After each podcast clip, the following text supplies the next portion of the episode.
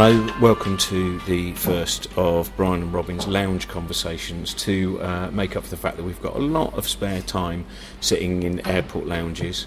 Uh, Loungecast. it's a lounge cast, yeah.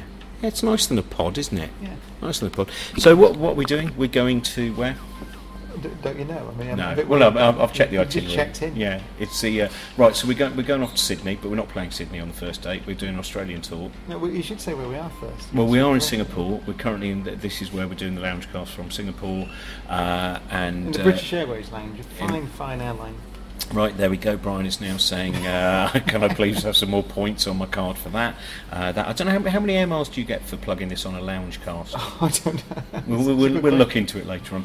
So, but, but we're off on tour. We're doing because the Monkey Cage book has just come out, and the Monkey Cage book is out in Australia, and uh, also this is nine dates. We start in Melbourne. Where do we go? You're very well, very, well um, informed, aren't you? Yeah. Given that you don't know where we are or where we go. Yeah, all right then. That was that, that was just to. Yes. Uh, We, we, I know it was professional.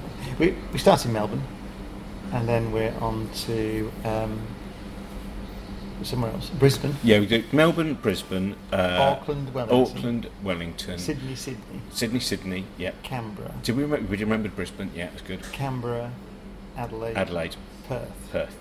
Yeah. Yes, and then and then Hong Kong. And this is different to this is different to the last Australian tour, but it's also different to some of the UK arena tour that we did. What are you trying to prove on this occasion? I mean, there's there's more Twin Peaks in this than there was.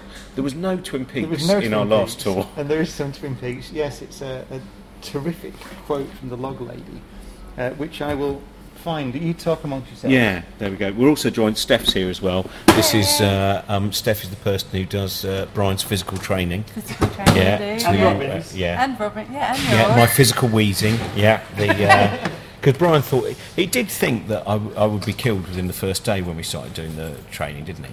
yes, but Yeah. you surprised us all. Yeah, I remember. In fact, as I saw Dara checking into the same hotel, I thought, hang on a minute. Brian reckons I won't survive, so just to spite Dara, I will survive, so he can't sidekick the arena tour.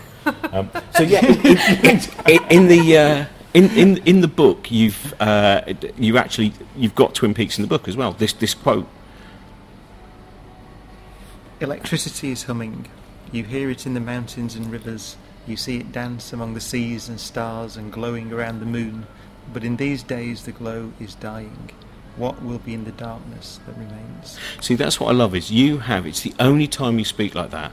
You always speak happily about you know the heat death of the universe and Yeah. everything. You're always giddy when thinking of a far more orderly and lifeless universe. But you do have a special voice for quotations when you say things like "just the embers of a memory." Of the dust of a smile, with so you know whatever it is, one of, you, one of your quotes about what the universe is. Yeah. Yeah, um, that, that's the Log Lady from Twin Peaks, uh, season three, and the this show is heavily, heavily about the heavily in, in every way actually because it's quite heavy about the end of the universe. So what you're saying is this show would not be the same weight on uh, another planet because you're talking about heavy rather than massive. Would that That's change a- the weight of the a- show? A very poor physics joke. But that's what I'm wondering: is to, will the weight of the show Well, change? not the mass. Be careful. You, you're now interchanging weight and mass. Right. Okay. No, no, no. That's what I was saying. I'm saying should should you have said the mass, Mass of the show has changed? Property of an object. Yeah. The weight, as you, you, you're absolutely right, is a. Uh, Ann Druyan, actually, um, who co-wrote Cosmos with Carl Sagan, once said that your weight is is a is a wonderful thing because it's intimately connected to the planet that you're on. So it's a relationship you have with the planet you stand on at that time. So which is a beautiful idea, I think. But yeah, th- this show is much more about the the. For those people that saw the arena tour in the UK, um, that was about the beginning of the universe very heavily. So about the inflationary cosmology and our theories of what may have happened before the Big Bang. This show is about the other end of time. It's primarily about the end of the universe and what we know about our future, which is actually, it has to be said, quite dark. Well, what do you think? I mean, genuinely, it is quite dark as well, isn't it? We're not merely talking about a metaphorical existential darkness, are we? We're, we're talking about Both. Yeah. The The uh, existentially and physically dark. is that what? It see, the great thing is it forces us to confront the, the to, to confront our own mortality as individuals and as a civilization, uh, and and actually as any civilization. So any civilization that exists or will exist in the universe is mortal and has a finite existence uh, because of the way that the universe is behaving. Uh, it's, it's accelerating in its expansion. If it continues to do so, then there will come a time when all is darkness. And I think that's, I think that's a, an interesting observation. Cosmology forces us to confront our own mortality. So, is there a point where there could be imagined there is life, but the distance between uh, galaxies or indeed objects is so great that there might be one place creating life, that, uh, light, which would is not would not able to observe light That's beyond true. itself. So, so in in the universe that we're in, um, it'll get to a point where it will double in size every 20 billion years or so. Just double, double, double, double. And in such a universe, you get to a point where you can see nothing beyond your galaxy because all the other galaxies have been carried so far away that the light has been redshifted, uh, that they've faded into nothing on the on the horizon, and also events that happen in those galaxies in the future will never be observable from our galaxy.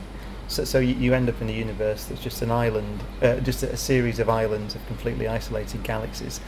But even then, um, life can't exist forever Mm. because uh, star formation rates fall, the stars fade away. Um, many of the stars get thrown out of the galaxies in, in the simulations that we have at the moment over very long time scales. Uh, So, so the galaxy almost evaporates away. And then we think, uh, as far as we understand, or, or well, we, we don't quite have a proof of this, but we strongly suspect that matter itself is unstable. So the protons and neutrons are unstable, even when bound in, in stellar remnants like white dwarfs on huge timescales of one with 36 zeros after it, or something like that, 35 zeros after it. So we think that matter begins to evaporate away on these very long timescales, and then even black holes we think evaporate away on extremely long timescales. So ultimately, you get a universe full of radiation, probably electrons and neutrinos and radiation sparsely populated through the cosmos and nothing else, no structure. See, I, I've I've mentioned this before, and I know we no longer consider biology, or you don't. I've never did. But, you know, you have a joke about biology being one of the arts, and some people took it quite to heart. But it was a, jo- the key is that it's a it was joke. meant to be a joke. It really, but but you know, the uh, uh, I found it intriguing that most physicists I know seem to suffer less existential angst than biologists. I'm only basing this on uh, really my own anecdotes from actually meeting uh, biologists and physicists. But I always wonder if there's an idea that biologists, because they see things on a kind of uh, molecular life basis, whereas you may well see it as uh, the, if not eternity of particles, but at least you know you're made of particles. You're not thinking of it in quite such a uh, the Yeah, level. the- yeah, these are very long, t- long time scales that we're talking about, and we're talking about. The, I mean, the, the, there'll be red dwarfs shining in a trillion years from now. See, that's what. Why does a red dwarf last? When you showed me that in the hotel room today, you showed me the, the lifespan of a red dwarf. So, so a star is a, it's a, it's in a state of equilibrium. So what's happening is gal- uh, gravity is trying to squash it down, and as it's as it collapses under its own gravity, it heats up in the middle. Nuclear fusion starts, and that produces energy and pressure, which holds the star up. So the more massive the star is, the more pressure it has to generate, the more energy it has to release through nuclear fusion in order to stay static, to stay up. And so that means that it burns its fuel. A very massive star burns its fuel much more quickly than a less massive star, which has got to release less energy, if you like, generate less pressure in order to stay up against the force of its gravity. So that means that white dwarfs, which are typically, let's say, a tenth of the mass of the sun or, or less, um, burn their fuel. They have to burn their fuel very, very much more slowly than a star like the sun in order to just stay up, Mm. and so they do. So, so they can burn. So, so the sun will has about another five billion years left of fuel uh, whereas a, a red dwarf is burning through the fuel so slowly that it can last for well over a trillion years. And just the final one for today's Loungecast. Uh, the um, that we're biggest argument we've had, and it's in the book, a kind of quite a polite version of actually what was a very rowdy argument at the end of the last series about simulation theory. Now you like the equation, whereas I think the equation is reasonably useless for the time being and doesn't in any way enlighten us as to whether there is a one in a billion chance that we're not living in a simulation. Where are you on the simulation now? The the argument to which you refer is Again, um, not the kind of way you spoke at all when we sat in there. is the expletive It's a- deleted it's just a way, version. it's, it's a paper by Nick Bostrom, and it's a it's a way of trying to organise your thoughts. So, so it's it's okay saying, I think we live in a simulation, computer simulation. No, I don't think we live in a computer simulation. There's no information in thinking like that. So it tries to organise your thoughts. So it says, well, what are the things that would be necessary to, to live in a computer simulation? So, for example, one thing is you have to be able to simulate consciousness in computers. So you have to, you have to, an experience like ours has to be available to a virtual simulated object, and so that you might not agree with that, and so then you would not think we're in a simulation. So, or you might think that computers uh, will never be sufficiently powerful. So you can say, well, how powerful would you need to be? So you could, you could certainly think about how many bits would I need to simulate a, a human brain because we know about the structure of the brain. So you could think about that, and so so it's a way of it's a way of stepping through an argument logically to see where the flaws might be. So, so that, that's all, so I don't know why we're going through an argument. about Why it, did we all- fall out of great- it's all in simulation yet again? it's all in- Who coded that moment? It's in great detail in the book, anyway, which is too bad. And I should Oh, yes, so there's available now, two- isn't it? There's two things. Uh, One is the Infinite Monkey Cage How to Build a Universe is out. Part one, I- How I to Build a think- Universe, part I'm one. Be I heretical now. Go on. I think it's the first book that I've been involved in that's better on Kindle. I like the Kindle version.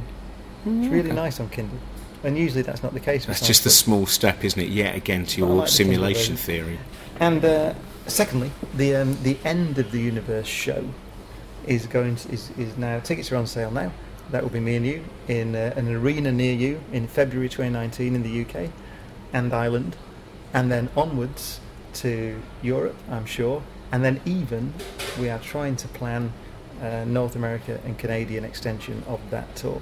So 2019 is going to be the end of the universe um, year, and that's um, you know that's that's what it's, still a year before Donald Trump is um, uh, ceases to be president unless he gets impeached in the next few weeks. See, that was the thing so, where so, so we're going to end. We're trying to get the end of the universe tour in before the actual end of civilization. Because See, that's what I like though. Ends- we're giving and taking away at the same time. So hopefully, in the foyer, some people will buy a book about how to build a universe, and then by the end of the show, they're going to go, "What's the point? I build it, and then it just ends up being darkness again." it does. The, Yeah, The, the universe ends. What's the quote? The universe ends not, Not with, with a bang, bang. but a whimper. not even a whimper. I suppose sound waves won't be able to travel, will they? Uh, n- well, Oh, we should. No. I'll tell you what. We shouldn't I hold mean, T.S. Eliot up to uh, no, they, they won't. I mean, in practice, scrutiny of physics. It's a good question actually. When, when you when you decide that it's a very diffuse gas of photons and and I think electrons and neutrinos because I think I don't think we have any theories that suggest they would be unstable over those sort of timescales. So we, we're really talking about proton decay into electrons and photons and things. So, um, So about the fifth oh, book, How to. Build a Universe book, is just going to be a selection of health and safety regulations, isn't it? yeah, but but it's a good question whether in a completely diffuse gas of um, very weakly interacting particles, uh, when you decide that a sound wave can't travel through it. Yeah. I mean, Can a whimper can't. travel through the weak soup of diffuse Yeah. particles? I mean, the photons don't interact with each other. But very, very, very, very, very small probability of photons interacting at those energies. Um, but there are some electrons and positrons around. Uh, you know, neutrinos.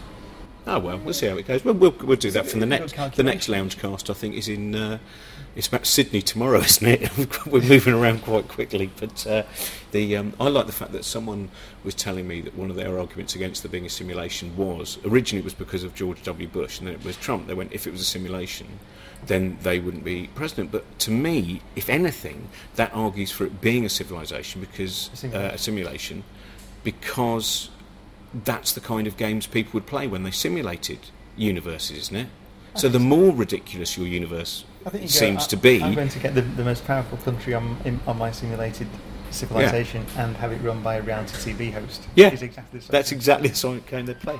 That's the first Loungecast, and uh, so uh, yeah, Melbourne on uh, Thursday, and we'll speak again. Bye.